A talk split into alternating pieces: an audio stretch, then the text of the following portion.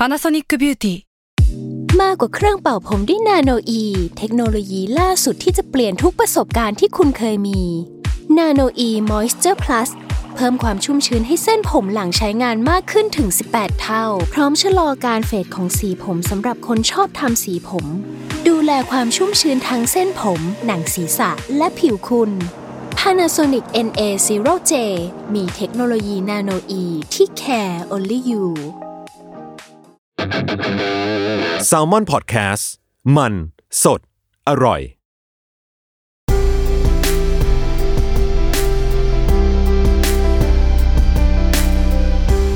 อินเอียร์พ็อกเก็ตบุ๊กหลับตาฟังหนังสือ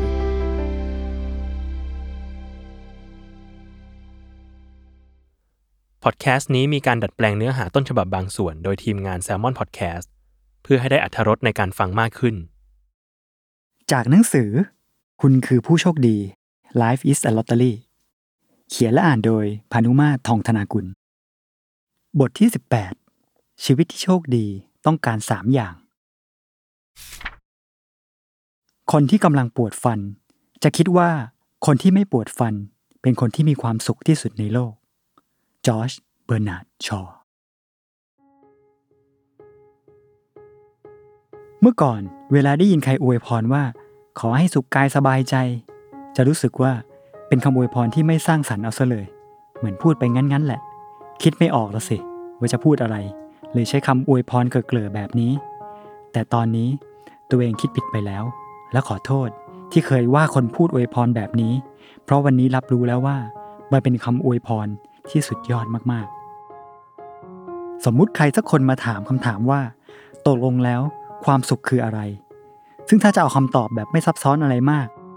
คำอวยพรที่ได้กล่าวไปเมื่อคู่ ขอให้สุขกายสบายใจ นั่นแหละ คือความสุขที่แท้จริง ใครมีชีวิตที่สุขทั้งกาย สบายทั้งใจ เขาก็เป็นดั่งคนที่ถูกลอตเตอรี่รางวัลใหญ่เลยทีเดียว หลวงตามหาบัวเคยสอนว่า ชีวิตที่โชคดีต้องการสามอย่าง 1. รถดี 2. ทางดี 3. คนขับดี รถดีคือร่างกายดี เปรียบเหมือนเราได้โดยสารพาหนะที่สมรรถนะยอดเยี่ยม ทางดีคือสถานการณ์ชีวิตที่ราบรื่น มุ่งตรงไปสู่เป้าหมายที่ถูกต้องสำหรับชีวิต คนขับดี คือปัญญาที่จะนำพาเราสู่เป้าหมายที่ว่านั้น เวลามีสติก็พอจะขับเคลื่อนชีวิตไปตามที่ต้องการได้ แต่ยาไม่มีสติ ตัวเราก็จะเป็นเพียงผู้โดยสาร ที่ปล่อยให้จิตใต้สำนึกนำทาง หากคนขับมีความเป็นมืออาชีพ ก็วางใจได้หน่อย ว่าคนขับจะพาเราไปยังทางที่ปลอดภัยที่สุด คนที่เกิดมาร่างกายสมบูรณ์แข็งแรง เส้นทางในชีวิตเป็นปกติสุข ซ้ำยังมีปัญญาคอยชี้นำไปในทิศทางที่ถูกต้อง มาเป็นคอมโบเซตแบบนี้ก็ต้องถือว่าถูกแจ็คพอตรางวัลใหญ่เลย แต่พวกเราส่วนใหญ่อาจไม่โชคดีอย่างนั้น มักขาดอย่างใดอย่างหนึ่งเสมอ ซึ่งแค่ขาดไปเพียงอย่างเดียว ชีวิตก็มีเรื่องหนักใจจะแย่แล้ว คนที่ได้อาศัยในพาหนะที่ดีพร้อม แต่หากต้องผ่านเส้นทางที่เป็นหลุมเป็นบ่อ ต้องเผชิญปัญหาเศรษฐกิจ ประสบปัญหาครอบครัว เขาก็ต้องผ่านทางนั้นไปอย่างทุลักทุเล ต่อให้รถดีขนาดไหน ผ่านทางแบบนั้นในระยะเวลานานๆ บางทีรถดีๆ ก็เสื่อมลงได้อย่างรวดเร็ว แต่หากร่างกายพอจะต้านทานไหว และได้คนขับที่ดี ก็อาจจะช่วยให้ผ่านช่วงเวลาแห่งความวิบากนั้นไป ก่อนจะกลับสู่ลู่ทางที่สงบสุขได้ ส่วนอีกกรณีที่หากได้รถไม่ดี แม้จะแล่นผ่านเส้นทางชีวิตที่ราบเรียบ แต่ก็ยังผ่านไปอย่างทุลักทุเล เรื่องที่คนอื่นๆทำได้อย่างง่ายดาย ร่างกายของเขากลับเป็นอุปสรรคให้ทำสิ่งนั้นได้ยากลำบาก และแม้จะได้รถที่ดี อยู่บนทางที่ทุกอย่างปูไว้อย่างเรียบร้อย แต่หากคนขับไม่ดีซะแล้ว สิ่งดีสองประการแรก ก็แทบจะไม่มีความหมาย เพราะอาจถูกคนขับพาเข้ารกเข้าพงไปสู่เส้นทางแห่งความฉิบหายได้ รถ ทาง และคนขับในชีวิตของคุณเป็นอย่างไรบ้าง มีอย่างไหนที่ดีมากๆ บ้างไหม ดีแค่เพียงหนึ่งอย่าง ก็ถือว่าโชคดีมากแล้วสำหรับตัวเอง โชคไม่ดีนักที่มีข้อบกพร่องทั้งสามอย่าง แต่ไม่ยักจะยอมจำนวนง่าย ๆ มีคนจำนวนมากที่ก็ไม่ได้เกิดมาพร้อมด้วยปัจจัยเหล่านี้ แต่เขาก็ยังพัฒนาตัวเอง จนกลายเป็นผู้ที่มีความโชคดีในชีวิตได้ คนธรรมดาอย่างเราๆก็เรียนรู้และพัฒนาสิ่งเหล่านั้นได้เช่นเดียวกัน 1. ทำให้รถดี ตอนวัยรุ่น เวลามองตัวเองในกระจก มักจะกุ้มใจว่าทำไมสารรูปถึงดูไม่ได้ขนาดนี้ ขี้โลกก็ขี้โลกทำอะไรนิดๆหน่อยๆก็เหนื่อยหอบ โรคภูมิแพ้นี่เป็นไม่หายสักที น่ารำคาญมาก เจอฝุ่นนิดหน่อยก็จามน้ำมูกไหล มองเพื่อนๆในวัยเดียวกัน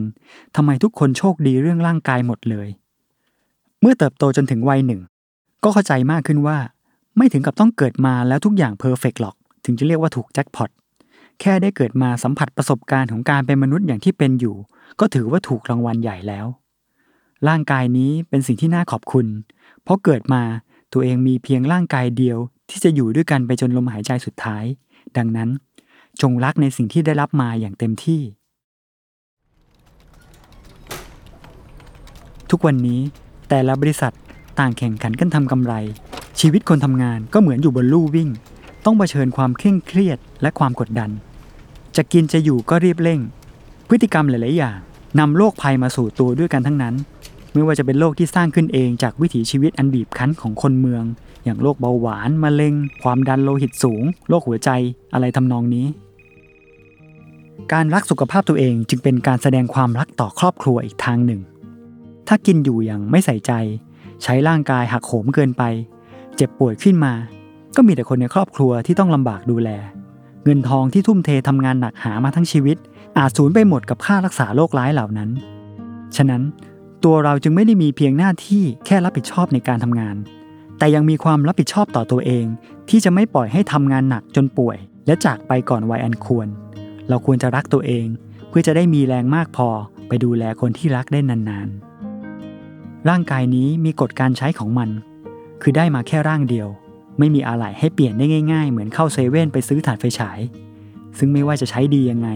มันจะเสื่อมลง และจะยิ่งเสื่อมในอัตราเร่ง ถ้าใช้งานมันไม่ถูกต้อง แม้ไม่มีคู่มือการใช้ แต่พอจะมีการสอนกันอยู่ว่า วิถีชีวิตแบบไหนที่ร่างกายชอบ และร่างกายยังรู้อีกว่าเรานั้นรักเขา ถ้าใช้งานเป็น และรู้ว่าอะไรดีกับเขา ซึ่งถ้าทำได้แบบนี้รับรองว่า มีร่างกายให้รับใช้กันไปจนแก่เท่า โดยไม่งองแงเลย แต่อย่างไรก็ตาม ตัวเองก็ไม่มีทางรู้ได้หรอกว่า ทางข้างหน้าจะต้องเจอกับอะไรบ้าง แต่หากตรวจสภาพรถให้ดีอยู่เสมอ ไม่ปล่อยให้ผุพังไปตามยถากรรม ก็จะช่วยให้มีรถที่พร้อมรับกับสภาพถนนที่เลวร้ายได้ เวลาเห็นคนสูงอายุมีเงินเก็บเพียงพอ มีงานอดิเรกที่รัก สุขภาพยังแข็งแรง ไม่มีโรคภัยให้ต้องกลุ้มรวมทั้งความสัมพันธ์ในครอบครัวและมิตรสหายก็เป็นไปด้วยดี สิ่งเหล่านี้หากดูเผินๆเห็นแค่ผลลัพธ์ก็อาจจะรู้สึกว่าเขาโชคดีเหลือเกิน เหมือนได้รับรางวัลพิเศษจากสวรรค์เลย แต่ความโชคดีเหล่านั้นไม่ได้เกิดจากการได้มาเพียงอย่างเดียว มันยังคงต้องเกิดจากการดูแลตัวเองอย่างยาวนานมากพอ ที่จะเหลือสิ่งมีค่าไว้ใช้สอยไปได้อีกนานๆด้วย โรคที่รักษายากๆล้วนเกิดจากพฤติกรรมไม่ดีที่สะสมมาวันแล้ววันเล่าทั้งนั้น และต้องยอมรับว่า ยุคนี้ไม่ได้ขาดแคลนความรู้ในการดูแลรักษาสุขภาพ สิ่งที่ขาดแคลนคือการเอาจริง เพราะขนาดรู้แล้วก็ยังขี้เกียจจะทำตาม ยิ่งช่วงยังหนุ่มยังสาว ตะบี้ตะบันใช้ร่างกายไปด้วยความคิดที่ว่า เดี๋ยวก็ฟื้นฟูกลับมาได้ จะตามใจปากอย่างไรก็ไม่ค่อยมีผล ถ้ามีใครมาบอกในช่วงวัยรุ่นว่า ควรดูแลร่างกายนะ ต้องรู้จักรักษาสมดุลในชีวิต ด้วยการดูแลตามหลัก 3อคือกินอาหารที่มีคุณค่าลดหวานมันเค็มลงหน่อย มันออกกำลังกายและดูแลอารมณ์ให้ดี อย่าเครียด พักผ่อนให้เพียงพอ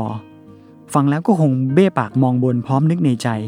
มาสอนศึกศึกษาอะไรตอนนี้เนี่ยเชยจริง ๆ แต่พออายุกำลังจะไปสู่หลักสี่อะไรอะไรในร่างกาย เริ่มส่งสัญญาณของความเสื่อมถอย กินดึกหน่อย กดไหลย้อนทำงานโต้รุ่งนิดหน่อย ตื่นมาป่วย วัยอย่างตอนนี้ไม่กล้าซ่าแล้ว รู้ตัวเลยว่า ถ้าฝ่าฝืนกฎต่างๆ ของร่างกาย ผลกรรมจะตามมาทันใจราวกับโทรศัพท์สั่งพิซซ่า เดี๋ยวนี้นั่งดูโทรทัศน์ตอนกลางวัน เห็นโฆษณาประกันสำหรับผู้สูงอายุ พวกประกันอุบัติเหตุ หรือแม้แต่ประกันโรคร้าย ก็เหมือนเขากำลังพูดกับเรา ดูแล้วก็อิจฉาคนที่เจียดเวลาทำสิ่งดีๆ กับร่างกายมาต่อเนื่อง เขาเหมือนกำลังจ่ายเบี้ยประกันสุขภาพที่จะคุ้มครองตัวเองไปจนแก่ ราวกับคนที่คอยสะสมลอตเตอรี่สุขภาพไว้ เพื่อรอการถูกรางวัล พวกเขารู้อย่างชัดเจนว่า อะไรเป็นสิ่งที่ดีกับร่างกาย ต้องกินอะไร ต้องเลี่ยงอะไร ต้องพักผ่อน ต้องออกกำลังกายยังไง และพอรู้แล้วก็ทำตามนั้นอย่างมีวินัย พอได้ยินคำพูดว่า หมอที่ดีที่สุด ก็ตัวเราเนี่ยแหละ ก็รู้สึกเห็นด้วยมากๆ เพราะตัวเองไม่ได้ถูกลอตเตอรี่เรื่องสุขภาพมาตั้งแต่ไหนแต่ไร ร่างกายมีความชำรุด มีจุดบกพร่อง ไม่สมบูรณ์เหมือนคนปกติที่แข็งแรง แต่ก็ไม่ยอมแพ้ต่อร่างกายนั้นง่าย ๆ ขนาดผู้คนที่ได้รับการตรวจพบว่าเป็นโรคร้ายชนิดที่แม้แต่หมอยังลงความเห็นว่าอยู่ได้อีกไม่กี่เดือน แต่ด้วยใจที่เข้มแข็งของผู้ป่วย เขาได้ปรับเปลี่ยนวิธีกินอยู่ และปรับสภาพความรู้สึกนึกคิดขนาดใหญ่ สุดท้ายแม้แต่แพทย์ยังตะลึงว่าเขากลับหายดีได้ราวปาฏิหาริย์เรื่องราวเหล่านี้เป็นแรงบันดาลใจให้ได้เสมอ เพราะคนอย่างเราๆที่ยังไม่ได้ตรวจพบโรคที่รักษาได้ยาก ถือว่าโชคดีกันมากๆ ที่ไม่ต้องรอจนถึงวันที่ร่างกายย่ำแย่แล้วค่อยมาเริ่มกอบกู้ ได้เวลาเอาจริงแล้วทำให้โลกเห็นว่า ตัวเองเห็นคุณค่าในร่างกายอันมหัศจรรย์นี้แค่ไหน ด้วยการดูแลมันไปอย่างมีวินัย ทำตามคำแนะนำเรื่องสุขภาพที่เคยได้ยินกันมาเป็นร้อยๆ ครั้ง และจะค้นพบด้วยตัวเองว่า นี่คือการลงทุนที่คุ้มค่ามากจริง ๆ เมื่อสำรวจร่างกายณนาทีนี้ ก็ยังรู้สึกดีที่ยังเหลืออะไรอีกตั้งหลายอย่าง ที่ยังใช้การได้ รวมถึงดูแลสิ่งที่ยังเหลือนี้ ให้ใช้การได้ดีไปให้นานที่สุด อีกทั้งโชคดีมากที่ได้อาศัยอยู่ในร่างกายที่ได้รับมา ทุกวันหลังอาบน้ำเสร็จใหม่ ๆ หรือช่วงก่อนนอน เป็นช่วงเวลาที่ร่างกายผ่อนคลาย เราจะมอบยาอายุพัฒนะให้กับตัวเองในช่วงเวลาอันมีค่านี้ ด้วยการขอบคุณร่างกาย โดยเริ่มจากการนอนแผ่สบายๆ จากนั้นก็ส่งความรู้สึกขอบคุณไปยังอวัยวะต่างๆ ในร่างกายที่ทำงานได้เป็นอย่างดี ซึ่งทำแล้วรู้สึกดีมาก ลองไปทำดูกันได้บางทีทำไปไม่กี่นาทีก็หลับปุ๋ยไปเลย เราขอบคุณร่างกายแบบนี้ทุกวันมาเป็นเวลาหลายปีแล้ว เพราะอารมณ์ความรู้สึกภายในมีผลกับร่างกายจริง ๆ แม้ทำแล้ว จะไม่ได้ช่วยให้หน้าตาดีขึ้น แต่สัมผัสได้เลยว่า ป่วยน้อยลง และการภูมิแพ้ก็ดีขึ้นเป็นลำดับ เพราะไม่ได้มีเพียงแค่เราเท่านั้นที่อาศัยในร่างกายนี้ ยังมีสิ่งมีชีวิตเล็ก ๆ มากมาย ที่อาศัยอยู่ในร่างกายแบบเกื้อกูลและมีผลต่อกัน เมื่อโกรธ ตัวจะร้อน หายใจถี่ขึ้น เพราะเมื่ออยู่ภายใต้ความกดดัน สมองจะปลดปล่อยสารความเครียดออกมา ซึ่งเป็นพิษต่อร่างกาย ถ้าต้องเครียดบ่อยๆ ระบบนิเวศนี้จะค่อย ๆ กลายเป็นแหล่งเสื่อมโทรม เซลล์ต่างๆจะเป็นต้องปรับตัว เพื่อเอาตัวรอดในสภาพแวดล้อมที่เปลี่ยนไปให้ได้ จนบางครั้งหน้าตาก็อาจจะบูดเบี้ยว กลายเป็นสิ่งมีชีวิตที่เป็นภัยต่อร่างกาย โรคที่อันตรายร้ายแรงชอบความเครียด เหมือนมันกินความไม่สบายใจเป็นอาหาร พิษภัยของมันจะงอกเงย ในยุคแห่งการแข่งขันนี้ ชีวิตเร่งรีบและกดดัน อารมณ์โกรธจะเกิดขึ้นได้ง่าย และไม่ดีต่อร่างกายเอามากๆ ถ้าเป็นไปได้ ไม่ว่าอย่างไร พยายามอย่ากโกรธอย่าเกลียดใคร ความโกรธเป็นเหมือนน้ำกรด พิษภัยของมันทำร้ายตัวเราในระยะยาวได้อย่างร้ายกาจแถมใครคนนั้น คนที่เราเผลอส่งความเครียดแค้นชิงชังไปให้ เขาจะไม่ได้รับพิษภัยนั้นเลย เมื่อความไม่สบายใจเกิดขึ้น จะส่งผลให้เกิดความทุกข์ทางกาย พอทุกข์กายก็ไม่สบายใจอีก เป็นวังวนของความทุกข์ไม่จบสิ้น คนสุขภาพจิตดีจึงดูแก่ช้ากว่าคนที่ใช้ร่างกายหักโหมและเครียดอยู่ตลอดเวลา เพราะความรู้สึกดีเป็นคุณต่อร่างกาย คนที่รู้สึกดีได้สม่ำเสมอ เซลล์เล็กๆ ในตัวจะผ่อนคลาย ซึ่งนั่นทำให้ระบบนิเวศภายในตัวผุดผ่อง เหมือนแอ่งน้ำที่ใสสะอาดบริสุทธิ์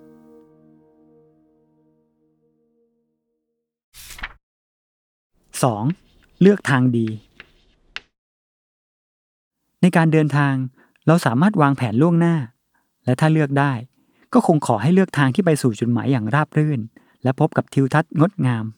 แต่กับทางในชีวิต ทุกอย่างที่เจออาจไม่ได้เป็นไปอย่างใจ และไม่รู้เลยว่า เส้นทางที่กำลังไปสู่จุดหมายนี้ ขับขับไปจะเจอหลุมเจอบ่อเข้าเมื่อไหร่ สิ่งที่พอทำได้ก็คือ เตรียมตัวให้พร้อม รับมืออุปสรรคระหว่างทาง ไม่ว่าจะเป็นการดูแลรถให้ดี หรืออยู่เอาใจช่วยคนขับ ให้ผ่านช่วงที่ทางไม่ดีนี้ไปให้ได้ ข้อดีอย่างหนึ่งของผู้ที่เจอทางไม่ดี คือ มันเป็นชีวิตที่เปิดโอกาสให้เติบโตมากที่สุด ได้รู้ถึงความสำคัญของความไม่ประมาทมากที่สุด หากคว้าโอกาสในการเรียนรู้ จนผ่านเส้นทางวิบากนี้ไปได้ เขาจะรู้สึกขอบคุณบทเรียนทั้งหลายที่ผ่านเข้ามา หัวใจเขาจะแข็งแกร่ง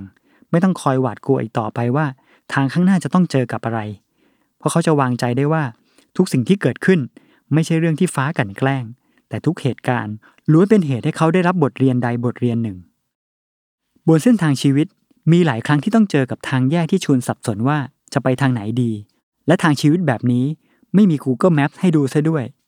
การเรียนรู้จึงต้องเรียนรู้ผ่าน ผู้ที่เคยผ่านชีวิตมาก่อน เพราะจะเป็นแนวทางให้ตัดสินใจได้ว่า ทางสายไหนเป็นทางอาโคจรที่ควรเลี่ยง เพราะชีวิตไม่มีเวลามากพอที่จะไปลองเส้นทางผิดพลาดได้ทุกสาย บางคนชีวิตก็มาดีๆ แต่พอเจอทางแยกที่เย้ายวนชวนให้เข้าไป อาจเป็นเรื่องการพนัน ยาเสพติด การทำผิดกฎหมายหรือการนอกใจ หากห้ามใจไว้ไม่ได้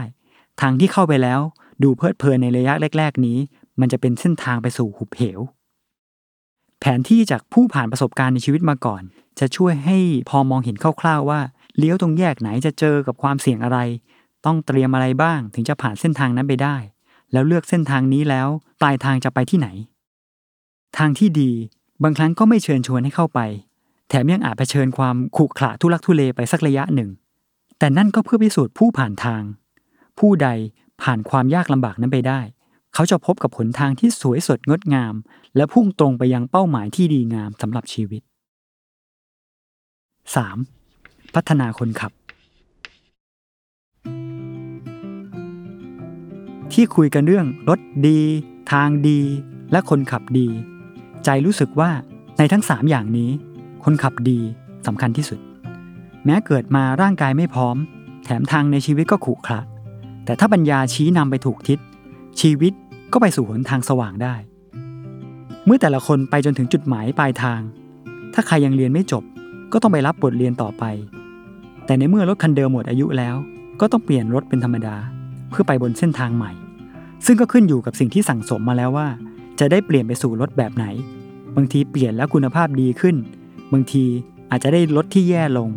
แต่คนขับที่จะนั่งไปด้วยกัน ยังคงเป็นคนเดิม โดยเหตุผลที่คนเราเกิดมา อาจเพื่อมาพัฒนาคุณภาพคนขับรถของตนก็เป็นได้ ความรู้สึกภายในเป็นผลสะท้อนกลับแบบอัตโนมัติจากสิ่งต่างๆ ที่ได้สัมผัส บางคนโกรธง่าย บางคนเศร้าบ่อย บางคนขี้กลัว เหล่านี้คือนิสัยของคนขับเรา นิสัยของคนขับคล้ายกับการรับรถ โดยปุ่มรับรถที่ลิ้น จะตอบสนองต่อรถต่างๆ เป็นอัตโนมัติ โดยที่ไม่ต้องสั่ง และจะไปห้ามไม่ให้รับรถก็ไม่ได้ ลิ้นในอารมณ์ความรู้สึกของเราก็มี มันจะแสดงรถทางอารมณ์ออกมา เมื่อเจอเหตุของมัน เช่นถูกยั่วยุ ความรู้สึกโกรธก็เกิด หรือเจอเรื่องชวนให้เศร้า ความเหงาหงอยก็มา เมื่อรถของอารมณ์เกิดขึ้น เหมือนมีผู้มาเยือนเดินเข้ามาในห้องรับแขก ซึ่งบางคนเข้ามาแล้วก็ชอบป่วนทำลายข้าวของ พังบ้านทำความสกปรกให้เกิดขึ้นในใจ ไม่มีใครคนไหนชอบแขกแบบนี้ เจอแล้วอึดอัด อยากไล่ออกไปเร็วๆ แต่หลายครั้ง แขกพวกนี้ก็ทำตัวยียวน ยิ่งอยากไล่ ยิ่งอยู่ให้ลำคาญนานขึ้น แถมชวนตัวเองให้โกรธ ให้เกลียด ให้อิจฉา และชวนทำสิ่งต่างๆ ตอบสนองความรู้สึกลบเหล่านั้น ตามใจแขกอย่างนี้บ่อยๆ เขาจะแข็งแรงขึ้น จะโวยวายมากขึ้นทุกทีที่มา และกลายเป็นตัวแสบที่ควบคุมชีวิตไปโดยปริยาย แต่ในฐานะเจ้าบ้าน เราสามารถจัดการแขกแบบนี้ได้ ไม่ใช่ด้วยการขับไล่สายส่ง เพียงแค่เฝ้ามองดูเขาอย่างมีเมตตา เข้าใจว่าเขาก็เป็นของเขาแบบเนี้ยให้ทุกการกระทำของเขาอยู่ในสายตา เท่านั้นเขาจะเลิกซ่า ถ้าครั้งหน้ามาป่วนอีก ก็จะทำเช่นนี้ทุกครั้ง มาแต่ละครั้ง เขาจะอ่อนกำลังลง และป่วนน้อยลงไปเรื่อย ๆ ส่วนความรู้สึกที่เป็นคุณกับชีวิต ก็เหมือนแขกรับเชิญที่น่ารัก ปรากฏตัวขึ้นมาแล้ว ก็น่าดูน่าชม เข้ามาบ้านแล้วทำอะไรดูสวยงาม สบายใจ แถมยังชวนจัดบ้านจัดช่องให้สวยงามด้วย เมื่อเห็นเขาเข้ามา ก็อยากให้อยู่ด้วยกันเป็นนานๆ อยู่ตลอดไปเลยได้ยิ่งดี แต่เขาอยู่ตลอดไปไม่ได้หรอกทำได้แค่เพียงให้เขามาบ่อยๆก็เท่านั้น เวลาเขามาก็รู้สึกขอบคุณเขาอย่างซาบซึ้ง และก่อนเขาจะจากไป ให้นึกเอาไว้ว่า แล้วเจอกันใหม่ เขาจะรับรู้ แล้วอยากมาเจอกันบ่อยๆ แขกดีๆ คนนี้จะอยู่เป็นเพื่อนบนเส้นทางชีวิต ช่วยเป็นคนขับที่ดี เป็นที่พึ่งที่วางใจได้ว่าสุดท้ายแล้ว ไม่ว่าจะเกิดเหตุการณ์อะไรบนเส้นทาง คนขับคนนี้จะพาไปสู่จุดหมายได้อย่างราบรื่นและปลอดภัย หากในระหว่างวันพบปัญหาปั่นป่วนวุ่นวาย จนทำให้ข้างในหวั่นไหว ลองเอามือวางที่หัวใจ